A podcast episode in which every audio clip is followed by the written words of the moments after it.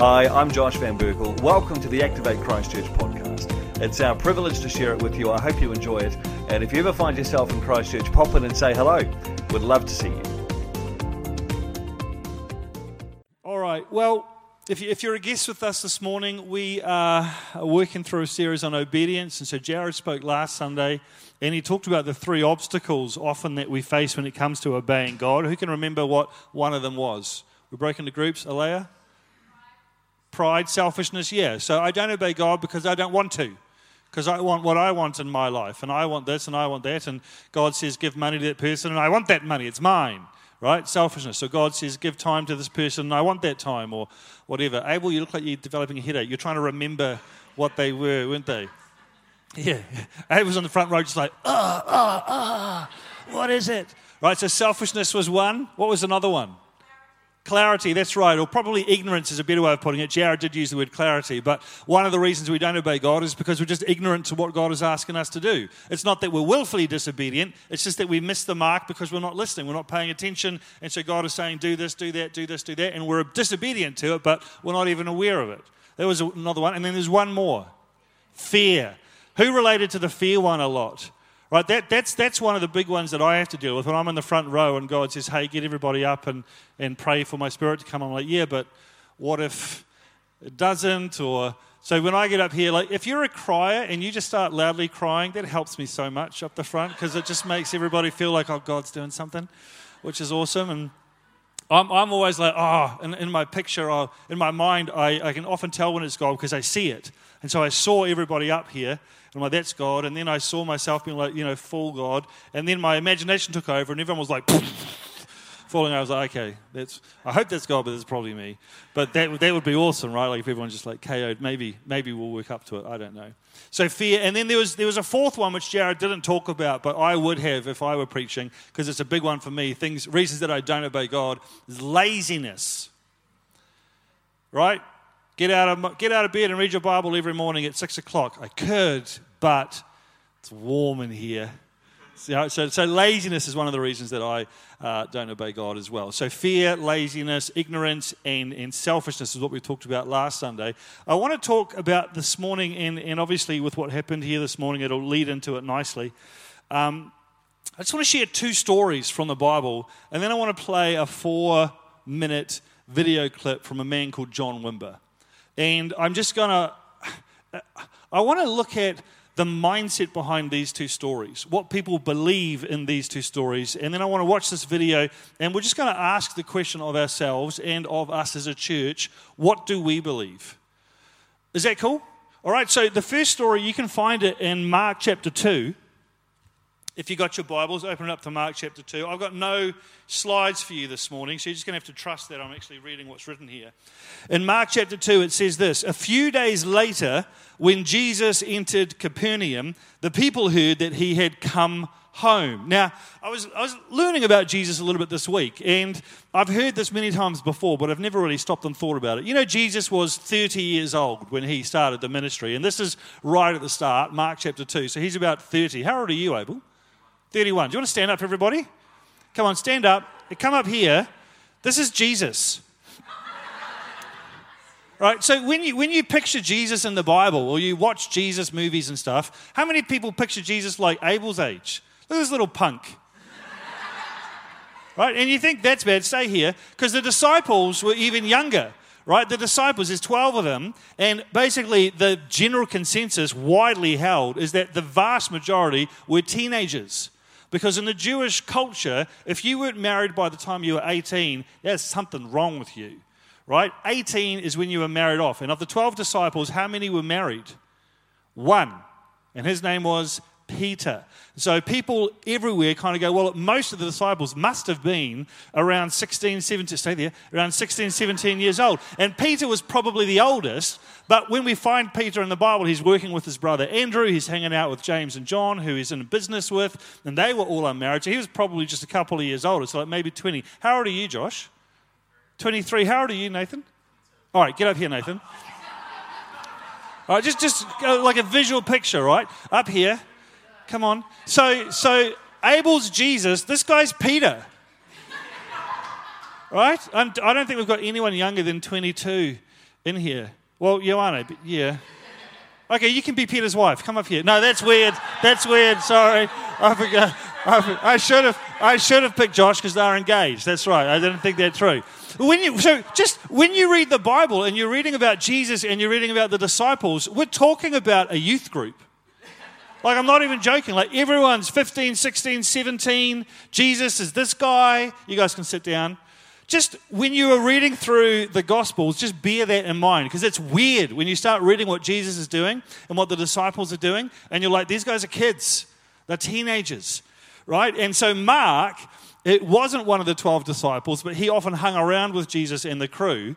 Uh, and there's a story in one of the Gospels when the Pharisees come to arrest Jesus and there's a bit of a ruckus, and the disciples scatter. And one of the gospel accounts records a young guy who was wearing basically not much at all, like a linen cloak, and it got grabbed off him, and he ended up sprinting away naked. And the general sort of rabbinical view of church history is that that guy was Mark. Just this little wee kid. And so he was probably even younger again than the disciples. But anyway, I just think that's interesting. Sometimes you read the Bible and you don't take the time to stop and go, what was this really like? It was a 30 year old dude and a bunch of teenage boys traipsing around the desert, hanging out, and just doing crazy stuff. So Jesus comes to Capernaum.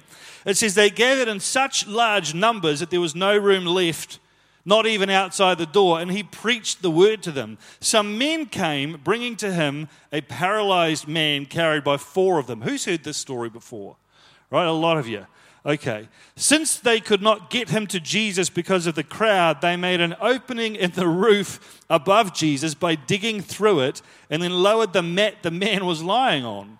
When Jesus saw their faith, he said to the paralyzed man, Son, your sins are forgiven. And if you read the rest of the story, there's a bit of a tete a tete between Jesus and the Pharisees who got their knickers in a twist.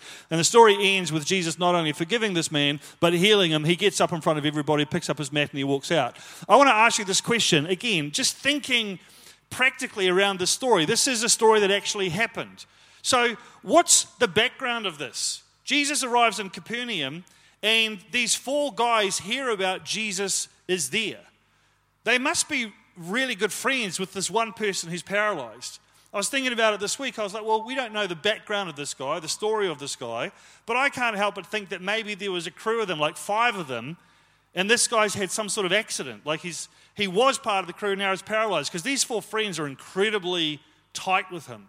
And so when they hear that Jesus is in town, they go around to their mate's house and they say, hey, we're going to take you to this guy, Jesus, and he's going to, he's going to heal you. He's going to do something crazy. And they pick him up, and they have to carry him on his mat all the way there. Have you ever had to carry someone on a bed? That's awkward. How on earth did they get him on the roof? You ever thought about that? Like if I said to you, hey, right now, let's go outside, climb up on the roof. Like, man, I can't even get myself on the roof. How, how do you get yourself on the roof, plus three of your friends, and then a paralyzed guy like, that must have been very weird to watch for everybody outside the house. And then they get on the roof. Now, fortunately, it's not, you know, they're not having to deal with colour steel. It's probably more like, you know, thatched roof cottages. Sorry. It's a, as a pop culture reference from like the early 2000s, right? Trogdor! Only, only Jesus got it. Um, but they get up there and so they're pulling the roof apart and that's not something you can do on the down low. Like everybody in the house would have been, they would have heard, like you can't have four guys on your roof pulling up a paralyzed guy and not hear that there's something happening up there. We've got colour steel at our house, and every time a sparrow lands on our roof, it sounds like a dinosaur is running across the top. It's ridiculous. Right? But these five guys are up there. They start digging a hole in the ceiling, and so there's like dirt falling down, dust falling down, straw falling down. People are in there going, What is going on up there? Eventually, there's a burst of sunlight as a hole is made, and a hand comes through, and it just starts ripping more stuff. And there's another hand that comes through, and then there's another pair of hands, and soon there's eight, and they're just clawing away at the ceiling. And they had to make a big hole because they had to lower someone through it horizontally. That's a big hole. And, and you can't tell me that at no point in that process were people in the room not aware of it. Like someone starts ripping a hole in this ceiling, we, what, we, all, we all lose focus on Josh's preaching. And so they lower this guy down, And the Bible says that when Jesus saw their faith, you know, he said, Hey, your sins are forgiven, and he healed the guy. Now, here's my question What did those four people believe about Jesus to do what they did? Any thoughts? Feel free to chuck them out. Linda, you're nice and loud now. right, what, what, what did, just, let's just use our brains. What did they believe about Jesus to do what they did? What would make someone carry their paralyzed friend to a house, haul him up onto a roof, dig a hole in the roof, and then lower him down to Jesus? What did they believe about him? They believed, who thinks that they believed their friend was going to be healed? Oh, totally. Like, you can't look at that story and believe anything other than they knew if we could just get this guy in front of Jesus, he'll heal him. If we can just give Jesus the opportunity to move, he will move. And so their belief around that moved them to do what they did. In other words, you can tell what they believed by what they did. Their actions communicated what they believed about who Jesus was. We can understand that. Right now, let's, let's skip forward to another chapter of Mark. So that was Mark chapter 2. Mark chapter 3, Jesus keeps doing some awesome stuff. Mark chapter 4, he does some awesome stuff. Mark chapter 5, he's still doing awesome stuff. And then in Mark chapter 6, he leaves Capernaum and he goes back to a town called Nazareth, which is where he was brought up. You remember the story? He was born in Bethlehem because his parents had to go there for the census. And then while he was in Bethlehem, uh, his dad, Joseph, got warned in a dream that it wasn't safe because Herod was out to kill him. And so they relocated to Egypt. Now, fortunately, they had just had three cool guys show up and just unload a whole bunch of frankincense and myrrh and gold. I don't know if you've ever thought about this, which funded their expedition to Egypt because now they had everything they needed. They go to Egypt for a while, and then an angel appears to Joseph again and says, Hey, Herod's dead. You can come back to Israel. And they came back and settled in Nazareth, and that's where they uh, grew up, where Jesus grew up. And so it says here in Mark chapter 6 Jesus left Capernaum, went to his hometown, accompanied by his disciples. And when the Sabbath came, he began to teach in the synagogue, and many who heard him were amazed. Where did this man get these things? They asked. Where's this wisdom that has been given him? What are these remarkable miracles he's performing? And then the penny drops, and they go, wait a minute, we know this guy. This is, this is Jesus. Yeah, yeah, yeah, he grew up in this town. We remember him. They say in verse 3 Isn't this the carpenter? Isn't this Mary's son and the brother of James, Joseph, Judas, and Simon? Aren't his sisters right here with us? And they took offense at him.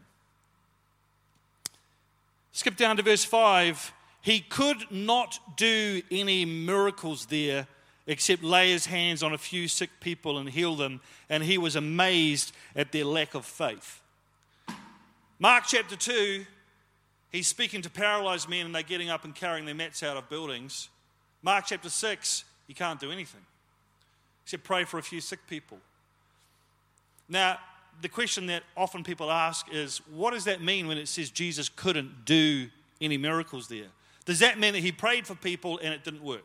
I don't think it means that at all, actually, because in no other account in the, all of the gospel records will you find a single instance where Jesus was unsuccessful in his attempts to heal someone. I believe that every single time Jesus exerted his authority over the powers of darkness, he was successful. There's no record of Jesus ever praying for someone who wasn't healed, ever delivering someone that wasn't set free, ever laying his hands on someone that wasn't miraculously touched. No record of that anywhere. It's just this one verse.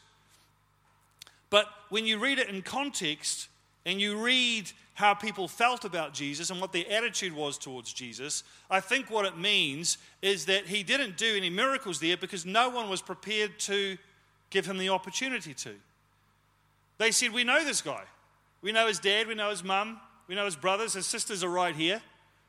And so instead of having a house filled with people and then people outside the house and people coming to the house and cutting holes in the roof and lowering sick people down, everyone in his hometown just went, eh, I don't really believe that. Same question what did the people in his hometown believe about Jesus to make them act the way that they acted? They didn't believe that Jesus could heal. They were offended that he would even show up claiming to do what he claimed to do. And so it's not that, don't, don't ever think that Jesus was praying for people and believing for God to move and it just wasn't happening. I think it was just a case of maybe half a dozen desperate people showed up and he prayed for them. The Bible says he prayed for a few sick people and they got well. The ones that he did pray for got healed. But there wasn't a big move of God. There wasn't a huge group of people that showed up. There wasn't a big event, nothing like that, because everyone just went, no, we're not, we're not going to do that. So, on the one hand, you have Jesus doing extraordinary stuff because people had faith that he could do extraordinary stuff, and their faith led them to act in a way that gave Jesus the opportunity to do what he could do. Does that make sense? And then in the second instance, Jesus isn't doing anything because the people that he is with do not have that faith. And because they don't have the faith, they're not giving him the opportunity to move. And so we don't see any miracles happening there apart from a few sick people getting well. It's the same Jesus, it's the same power, but two completely different scenarios based on the opportunities that were presented to him. And so I've been asking this question a lot is as a church are we a Mark chapter 2 church or a Mark chapter 6 church? Are we a church that cuts holes in ceilings and lowers our friends down because we know that if we can just get a sick person in front of Jesus, he'll heal them? Or are we a Mark chapter 6 church that doesn't really put our hands up when someone says, hey, who needs prayer? Maybe once every four or five Sundays, we might do like a kind of like, hey, who wants some healing stuff? But other than that, we're not given. Does, do you know, guys know what I mean? Like a lot of this you're hearing not fully processed because I'm still working through it. But what I want to do now is we've got that video, Tibor. Uh, so, John Wimber, this is a very famous came, man. Uh, to Christ, I came to Christ. Not yet. Vis-a-vis. He is the founder of the Vineyard Movement. And we might hear a little bit more from him in a few weeks' time because he's got some pretty amazing stories about the journey that he went on. But essentially, he was brought up or became a Christian in a church that was a cessationist church. Do you guys know what a cessationist church is or what cessationism means? Cessationists believe that Jesus had the power to heal people because he was meant to prove his divinity through miracles. But it's not appropriate for us to heal people. That's what cessationists believe. Cessationists believe that the first century church, the apostles and the disciples, were also, in uh, God's grace, granted the ability to heal people in order to launch the church. But once the disciples and the apostles died, healing died with them. That's what cessationists believe. I don't believe that. Uh, and I don't think anyone with, e- well, I'll be careful actually. I don't believe that. so, John Wimber was not a Christian, and then he became a Christian, but he became a Christian in a church that was led and followed the cessationist theology. So they didn't believe in any of that stuff.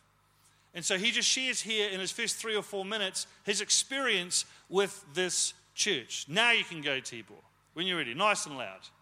When I first came uh, to Christ, I came to Christ vis-a-vis a Bible study in which Jesus Christ was presented to me not only as a, as a historical personage and as the living Christ today, but as the person by, through whom and by whom I was to receive life and to operate from that day forward. I came to Christ mountain style, no holds barred, uh, uh, everything uh, given to him at one time. I knew that if I came to Christ, it was the end of me and the beginning of him. That's the way it was presented. I was to come to Jesus and to walk with him. Over the weeks and months that I studied the New Testament, I studied it with an understanding that coming to Jesus meant coming, uh, going, giving away all that I'd ever was, all that I ever hoped to be, and coming to Jesus in totality and following Him for the rest of my life. As I read the New Testament, I fell in love with Jesus. Didn't you? I liked Him. I liked what He was like. I liked the things He did. I liked the things He said. Didn't you like those things? I thought that stuff was hot. I liked it when he multiplied the bread. Did you like that one? Huh? How about it? Do you like that? And the fishes, you know, the sardines. I always picture sardines. I like that stuff. I like all that stuff, you know. I liked it when he went by the fig tree and said, hmm, you know, and it died. Can you picture him doing that?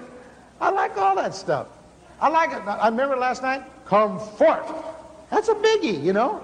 I mean, that's hot. There are not many guys doing that come forth thing, you know, telling anybody to come up from the dead. I liked all that stuff. And when I became a Christian, I thought that's what I was going to do. I spent several weeks reading the New Testament and talking with these people, and I thought, this is great. You know, I'm going to join up. I want to do this stuff. And so I remember the frustration of attending church the first few times. You know what I thought they did at church? Now, this is how stupid I was.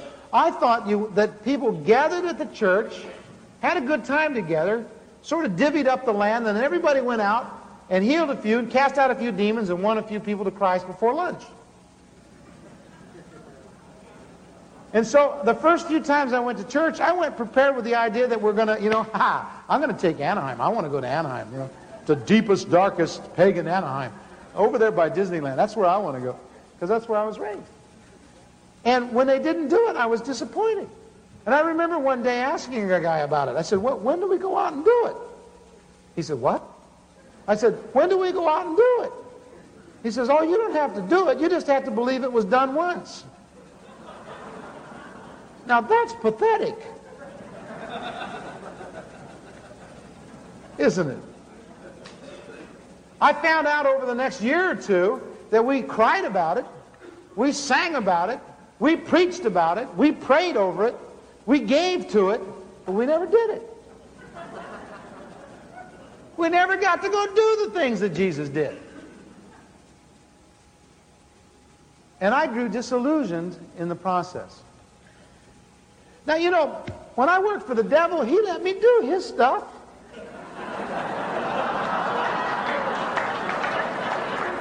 Didn't he let you do his stuff? He let me do his stuff. But when I came to work for Jesus, they didn't want to let me do his stuff. And I, to tell you the truth, I joined up to do the stuff. Did you? You see, it's doing the stuff that's going to change the world. It's not knowing it was done once. It's not knowing that it's important. It's doing it that's going to change the world. Somewhere, someplace, somebody's got to start believing this book and acting on it.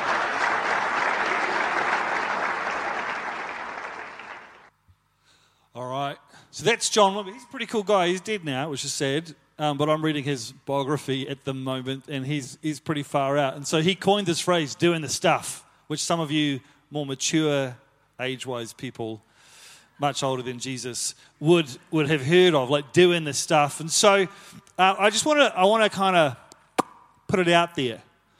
Um, as we look towards next year, as we look towards what God's calling us to do as we're all asking the questions, what does church look like? You know, we're in such a weird time. Right? I saw someone the other day, they said, I used to cough to hide my farts. Now I have to fart to hide my coughs, right? Like, it's just the whole world's gone upside down. It's weird. and, um, and so I'm asking the question, like, as we go, I'm like, God, what does church look like moving forward?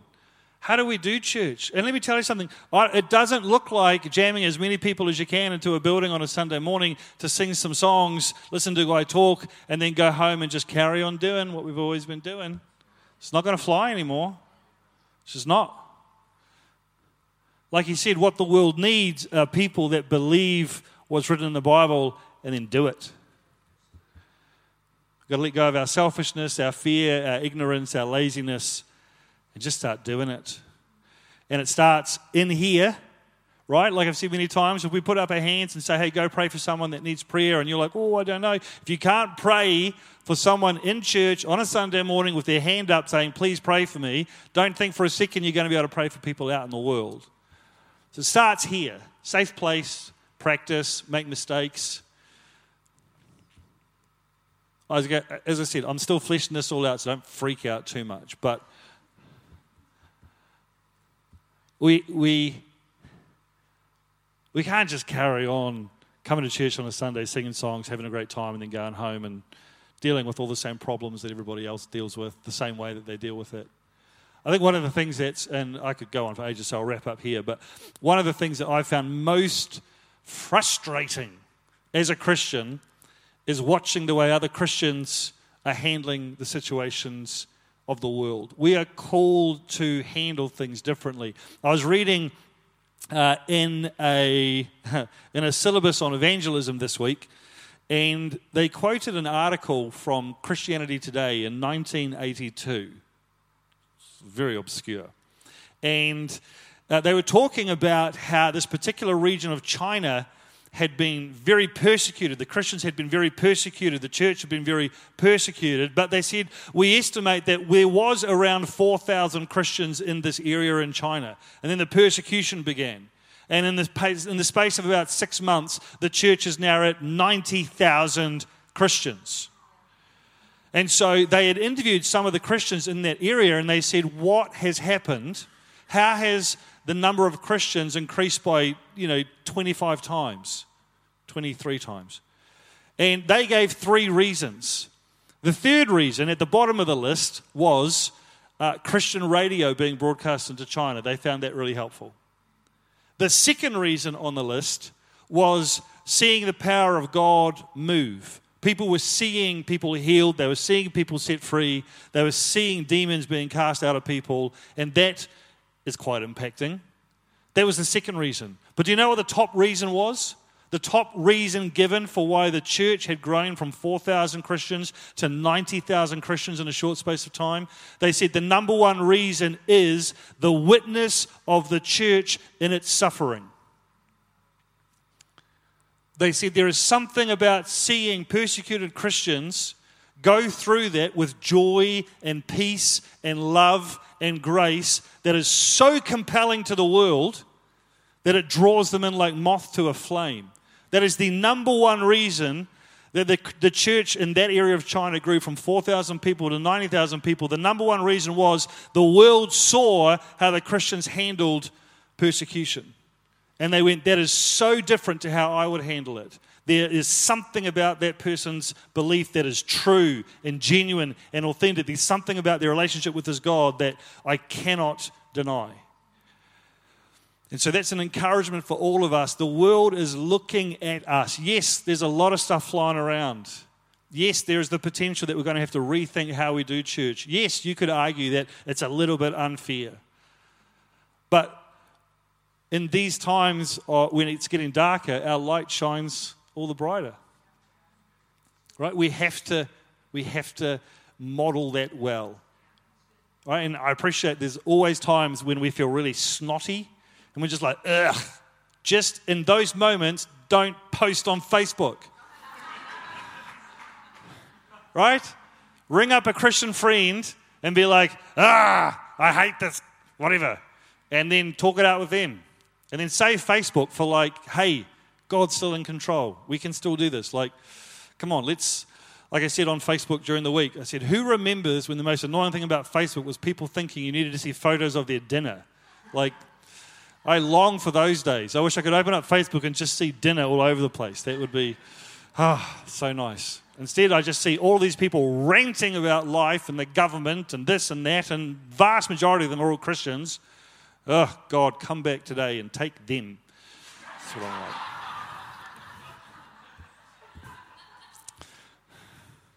Anyway, are we done? I think I think I think we're done. Yeah, yeah. I'm going to get in trouble anyway. All right, let me let me let me pray for you. Is, you pray for me? Yeah, yeah, yeah. Um, might have to delete that activate online afterwards. All right, it's a bit of a weird Sunday. If you're a guest with us this morning, it's not always like that. It's a bit all over the place. All right, Heavenly Father, thank you. Thank you, God that you have a plan for this church. Lord, that you have a plan for every single person that calls this church home. That you have a plan for our country, that you have a plan for this planet. We thank you, God, that you are not worried, concerned, anxious, or stressed. Lord, that we have an extraordinary opportunity before us to show the world how good you are through the way that we live. And Lord, I just pray, I really pray, God, that everything you have for us, we would start to walk in. Lord, that we wouldn't miss any of it. God, give us the courage as a church and as individuals to step out. And Lord, I pray a dangerous prayer. I pray that you would make it impossible for us to stay where we are. Lord, that you would make it so uncomfortable for us to not move forward that we have no choice but to push into you. If that's what it takes, God, for us to move towards you, then do whatever it is that you need to do. In Jesus' name, amen. All right, have a great Sunday.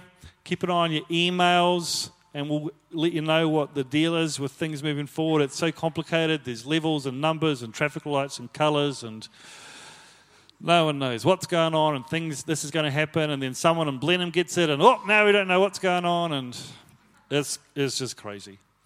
All right? Be be kind.